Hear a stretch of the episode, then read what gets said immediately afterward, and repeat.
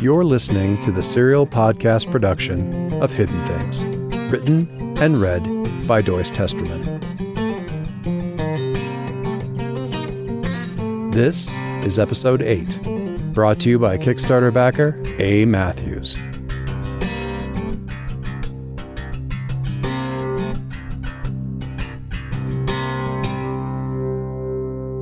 Calliope stood in front of her mirror, wringing water out of her hair with a towel, her eyes tracking the dark water spots across the shoulders of the clean t shirt she'd pulled on after her shower.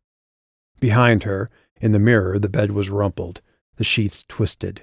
Proof enough of a bad night's sleep, even if she couldn't also feel it in her neck and back. You always wake up so gracefully. She scowled and tossed the towel over the shower rack, then started for the door of the bedroom. But she lost momentum and stopped after only a few steps. The crease across her brow deepened. Make sure you know your reasons. Still facing the mirror, she turned her head, wincing at the pain in her neck, and checked the clock. Still morning. Early. Most of the day to kill. Banned from the office. But those aren't the only files to check, she murmured. She finger combed damp hair out of her face, blew out a long breath, and glared at the disheveled bed lurking behind her in the mirror. Reaching behind her, she twisted her hair into a loose knot, turned, stepped up to the bed, and tugged the covers into an approximation of order. That done, she dropped into a crouch, reached underneath the bed, and, after several half voiced growls and curses, fished out two oversized, dust coated shoe boxes one labeled band stuff, the other not band stuff. She swiped at band stuff with the edge of her hand and wiped the resulting film of dust on her jeans as she flipped the lid up. Unlabeled demo CDs lay in a stack on top of several t shirts folded with the rigid precision and sharp edges of an American flag presented to a soldier's widow. The other end of the box was a collection of flyers from clubs throughout Silver Lake and Echo Park bar coasters, clippings of reviews, and a small jumble of junk masquerading as mementos. All told, the box was two thirds full, arranged like a memorial shrine for a distant relative.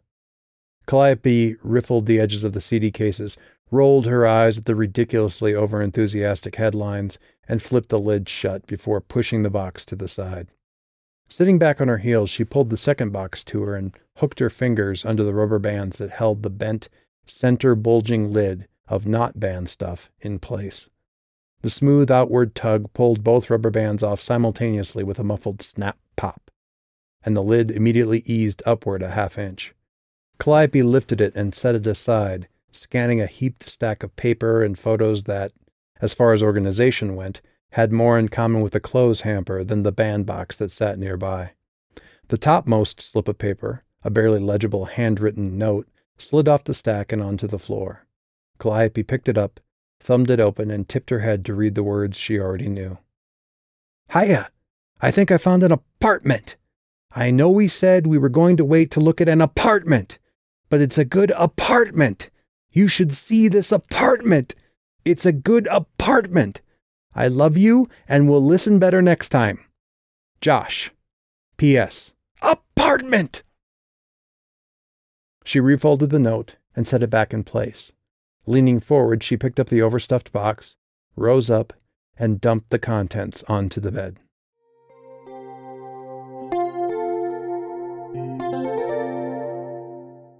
I want a face to kiss.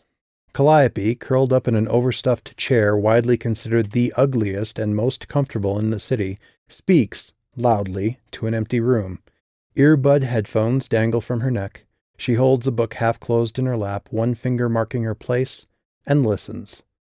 Several seconds later, a door opens and footsteps move in her direction, a steadily increasing drum roll cadence. Josh slides into view, tipping his weight at the last moment to lean against the door's frame, his arms crossed. He raises his eyebrows, assuming the bored expression of a Bond villain, and says, Sorry? Calliope settles into the chair, a smirk poking dimples in her cheeks. I want a face to kiss. He tips his head, brow furrowed. I see. Well, he glances over his shoulder and down the hall. I can check the takeout menu, and see if the Thai place has face. Calliope raises an eyebrow. fighting to control her expression. I do not think you understand. Josh cocks his ear toward her. I don't. I, she points at her chest. Face, she points at Josh, then swings her finger in a lopsided oval. Kiss. Again, she points at herself, specifically, her mouth. Oh, Josh explains. Right. He rushes straight at her, building momentum and dropping to his knees halfway across the room to slide the rest of the way to the chair. Oh God, she says, lifting her book in front of her as a shield. The chair lurches and thuds against the wall. She lets out a small, much delayed yelp and peeks from behind the book. Josh waggles his eyebrows at her from a few inches away, still fighting for balance as he leans forward on one knee. Hi. Hello, Calliope drawls, pulling her book slightly out of the way and tilting her face to the side. Kiss me. He tips his head toward her, his lips a bare inch from hers. She feels his weight shift, catch, and shift again. Crap, he comments, then crashes to the floor in front of the chair. Her laughter rolls out of the open third floor window, loud enough that several people on the street below look up at the sound. I want to go there. Calliope sits on the futon with her feet tucked under her. It's one of only three pieces of furniture in the apartment, not including the stool shared between the keyboards and drum set, and obviously the most used. She indicates the small television screen across the room with her spoon, then scoops up another bite of cereal. Outside the window, it's dark. Josh glances up at the screen from where he sits at their keyboard, scratching at a score sheet and testing out chords. The set is muted, but the camera pans slowly over lush foliage and stone pyramids. Belize? Is that where that is? Josh gives her an amused look and she whirls her spoon above her head. Yes, Belize, my one and only dream, the place I have wanted to visit since. Today? Since years ago. She juts out her chin at him. He grins. Today? Since before I could say the name. She takes another bite of cereal. Which, he sets his pencil aside and pushes the rolling stool toward her, easing off it and onto the couch next to her, was today since you didn't know the name until about 10 seconds ago. She pulls the spoon out of her mouth. Details, she enunciates, chewing. Hmm. He props his feet up on the rolling stool, watching the footage of Bermuda shorts decked tourists sweating their way up the side of a steep stone structure. It looks pretty cool. I know, right? She watches in silence, then returns to her bowl. Someday, she murmurs. Someday, he repeats. They watch the images dissolve one into the other, the only sound the crunch of Calliope's cereal as she eats. Josh looks at her sidelong, then pushes himself into a sitting position, turned halfway toward her. You know, we could get out of here for a while. Calliope looks at him, swallows, and says, You mean go on the road again? He shakes his head. Nope. Good. She sips milk from the bowl, because the on the road thing didn't work so well last time. Agreed. He scratches at his cheek stubble. I meant us, just going somewhere. The van's toast, she replies. Twelve hundred dollars fix. Maggie said we could borrow her car any time. She never drives it. True, Calliope allows, but we can't really afford to go anywhere. Unless we go somewhere we know people we can stay with. She eyes him, making a skeptical face. What, like Penny? She softens her expression. I mean, no, I'm sorry. She would totally let us crash, but it's been raining up in Portland for like 45 days straight. Sure, good point. He settles back into the futon and turns back to the screen. A few seconds later, he lifts his head and looks at her. We could go somewhere it's not raining. Bowl raised to her lips, she hesitates, then sets the bowl down, shakes her head, and starts to get up from the futon. No. It's an easy drive. He leans forward again. You told me you've done it lots of times. She moves to the sink in the area just past the front door that had passed for a kitchenette in the rental ad. Yeah, I did. I also said I didn't ever want to do the drive again. She sets the bowl in the sink, drops the spoon in, and runs water over the clatter. Or go at all, she mutters. Over the sound of the water, she says, We have to finish the new demo. He pushes himself up and perches on the edge of the cushion. We always have a demo to do he counters, and we don't have a job lined up until the 19th. He spreads his hands. We save all our money for gas, sleep in the car, and we could stay there for a couple weeks, no problem. A couple weeks? She clenches her shoulders in a not entirely mock shudder. I wouldn't last a couple of days. No. You said you wanted to get away, Josh wheedles, smiling. I said I wanted to go someplace nice. She swirls soapy water around the bowl harder than necessary and blows drifting hair out of her eyes. Someplace exotic. She looks sideways at him over her shoulder. Driving to bumfuck Egypt is not exotic. He stands, sidling across the room toward her. I bet someone out there is raising a camel. No. Or a llama. That's exotic. No. Llama. He slips his hands around her waist. No. A ringing slap, bright red handprint on her cheek, surprised tears in wide eyes. She shakes her head to banish the thought, yanks the faucet handle down, and jerks away from him, grabbing a dish towel. I don't want to go back there. Ever. Jesus, fucking listen. She turns to walk away, stops, turns back toward him, stops, and finally turns back to the sink and grabs the bowl with a towel shrouded hand. Hey. His voice is soft. He starts to reach for her again, but she moves her shoulder away before she can stop herself. He stops, lets his hand drop. Sorry, he murmurs, barely audible. She doesn't reply, and after a few awkward seconds, he walks around her and down the hall to the bedroom. Calliope doesn't look up or watch him leave. Once the bowl and spoon are wiped down, she sets them in the drying rack, moving as though she's afraid they might break, or that she will. Once done, she hangs up the towel and leans on the sink. The door to the bedroom closes, leaving her in silence, alone in the kitchen. Just like before. Damn it. Her voice is a whisper. Calliope jerked up from where she'd been curled on the bed, surrounded by old pictures and handwritten notes. For a moment, she didn't know what had woken her. Then the knock came again, the kind of sharp, piercing rap that very few people could manage without using an actual knocker. She didn't move, though, until the knock came a third time. When it did, she lurched to her knees, bounced stepping across the mattress as carefully as she could to keep from bending photos. Papers drifted to the ground in her wake. She pulled the door to the bedroom closed as she left. She checked the peephole but saw no one and jerked the door open, stepping outside to call back whomever had knocked. She stopped after a single step forward. Hey, Vicus said, his face shadowed by the sweatshirt hood. He shoved his gloved hands into the pockets of his coat. Ready to go? Calliope didn't reply. After a few seconds, during which she leaned forward far enough to check the street in both directions, as though hoping there might be someone else waiting, she stepped back and crossed her arms, leaning on the door jamb. Vicus sighed in a way that made his chest rumble. Unconsciously mirroring Calliope, he checked the street to either side as well. Might not be such a great idea having a long conversation out in the open. He turned his attention back to Calliope, whose stony expression had not changed, and shrugged. Just saying. Calliope's eyelids lowered in annoyance, and she looked away, her jaw working.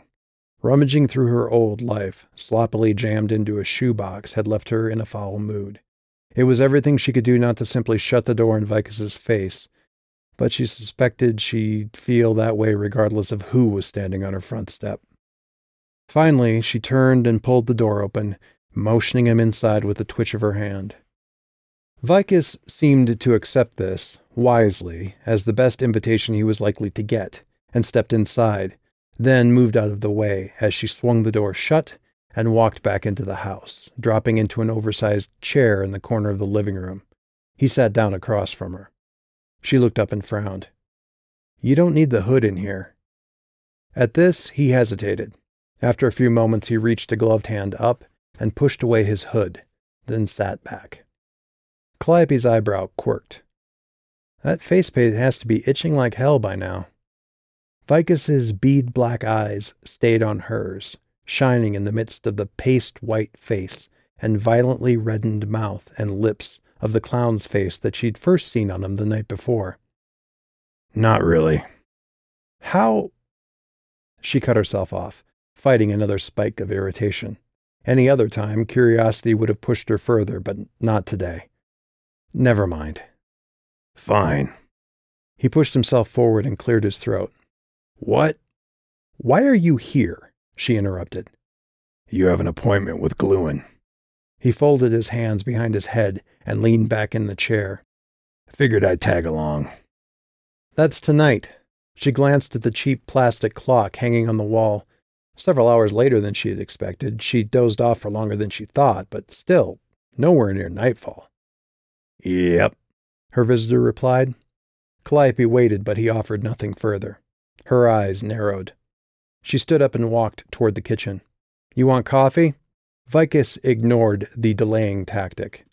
Coffee's fine. No sugar. Put yours in a travel mug if you got one. The two didn't speak. There was no sound except the clink of cups being moved and filled. Then Calliope returned and handed Vicus a cup. She sat down with hers, heavy, ceramic, and terrible for travel, held between both hands. The cops called back this morning. Vicus reached up, scratched at the corner of his mouth, nodding to himself as though confirming a suspicion. You don't say.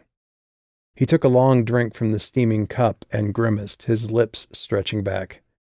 What did. He interrupted himself, his face suddenly sharp.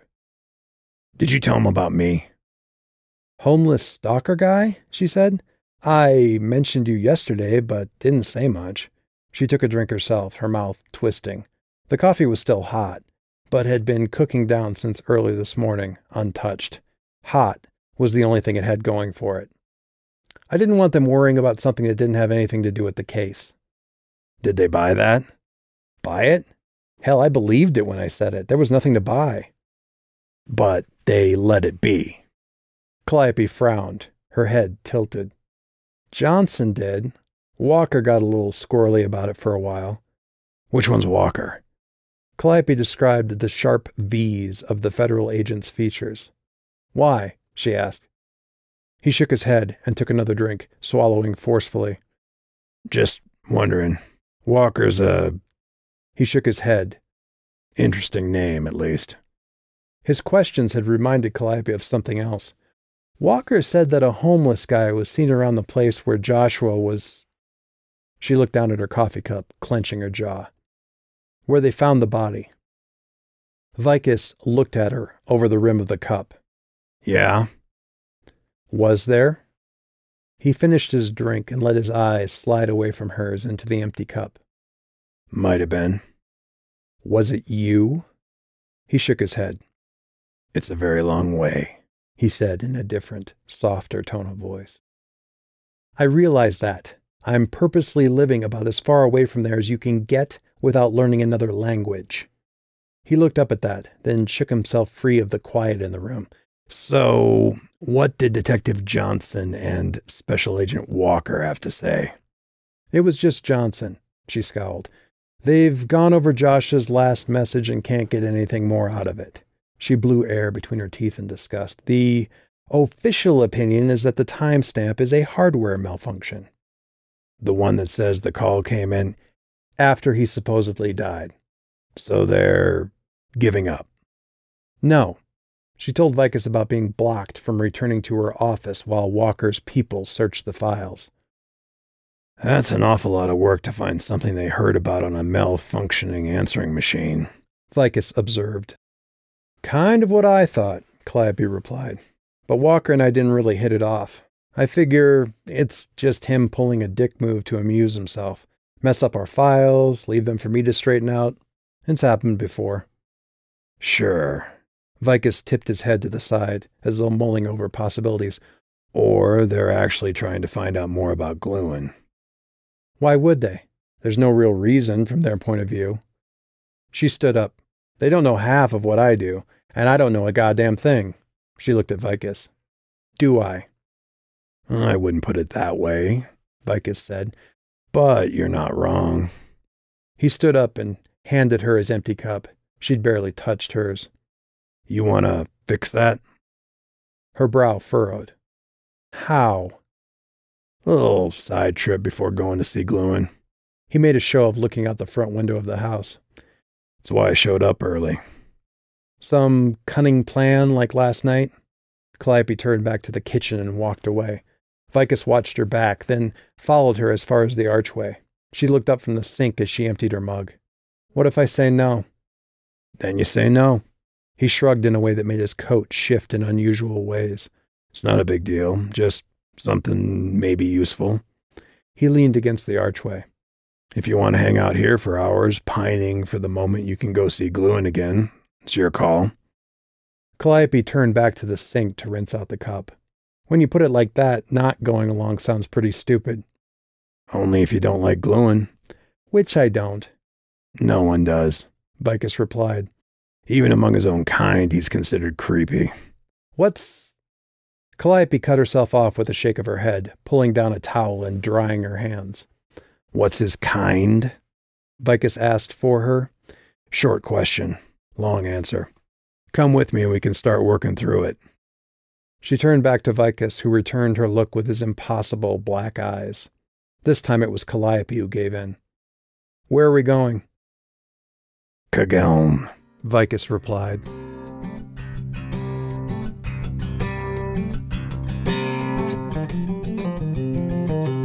Thanks for listening to this episode of the Hidden Things audiobook podcast. This DRM free production was made possible by the Hidden Things audiobook Kickstarter backers and is released under a Creative Commons Attribution, Non Commercial, No Derivative Works 3.0 license. As always, watch out for the hidden things.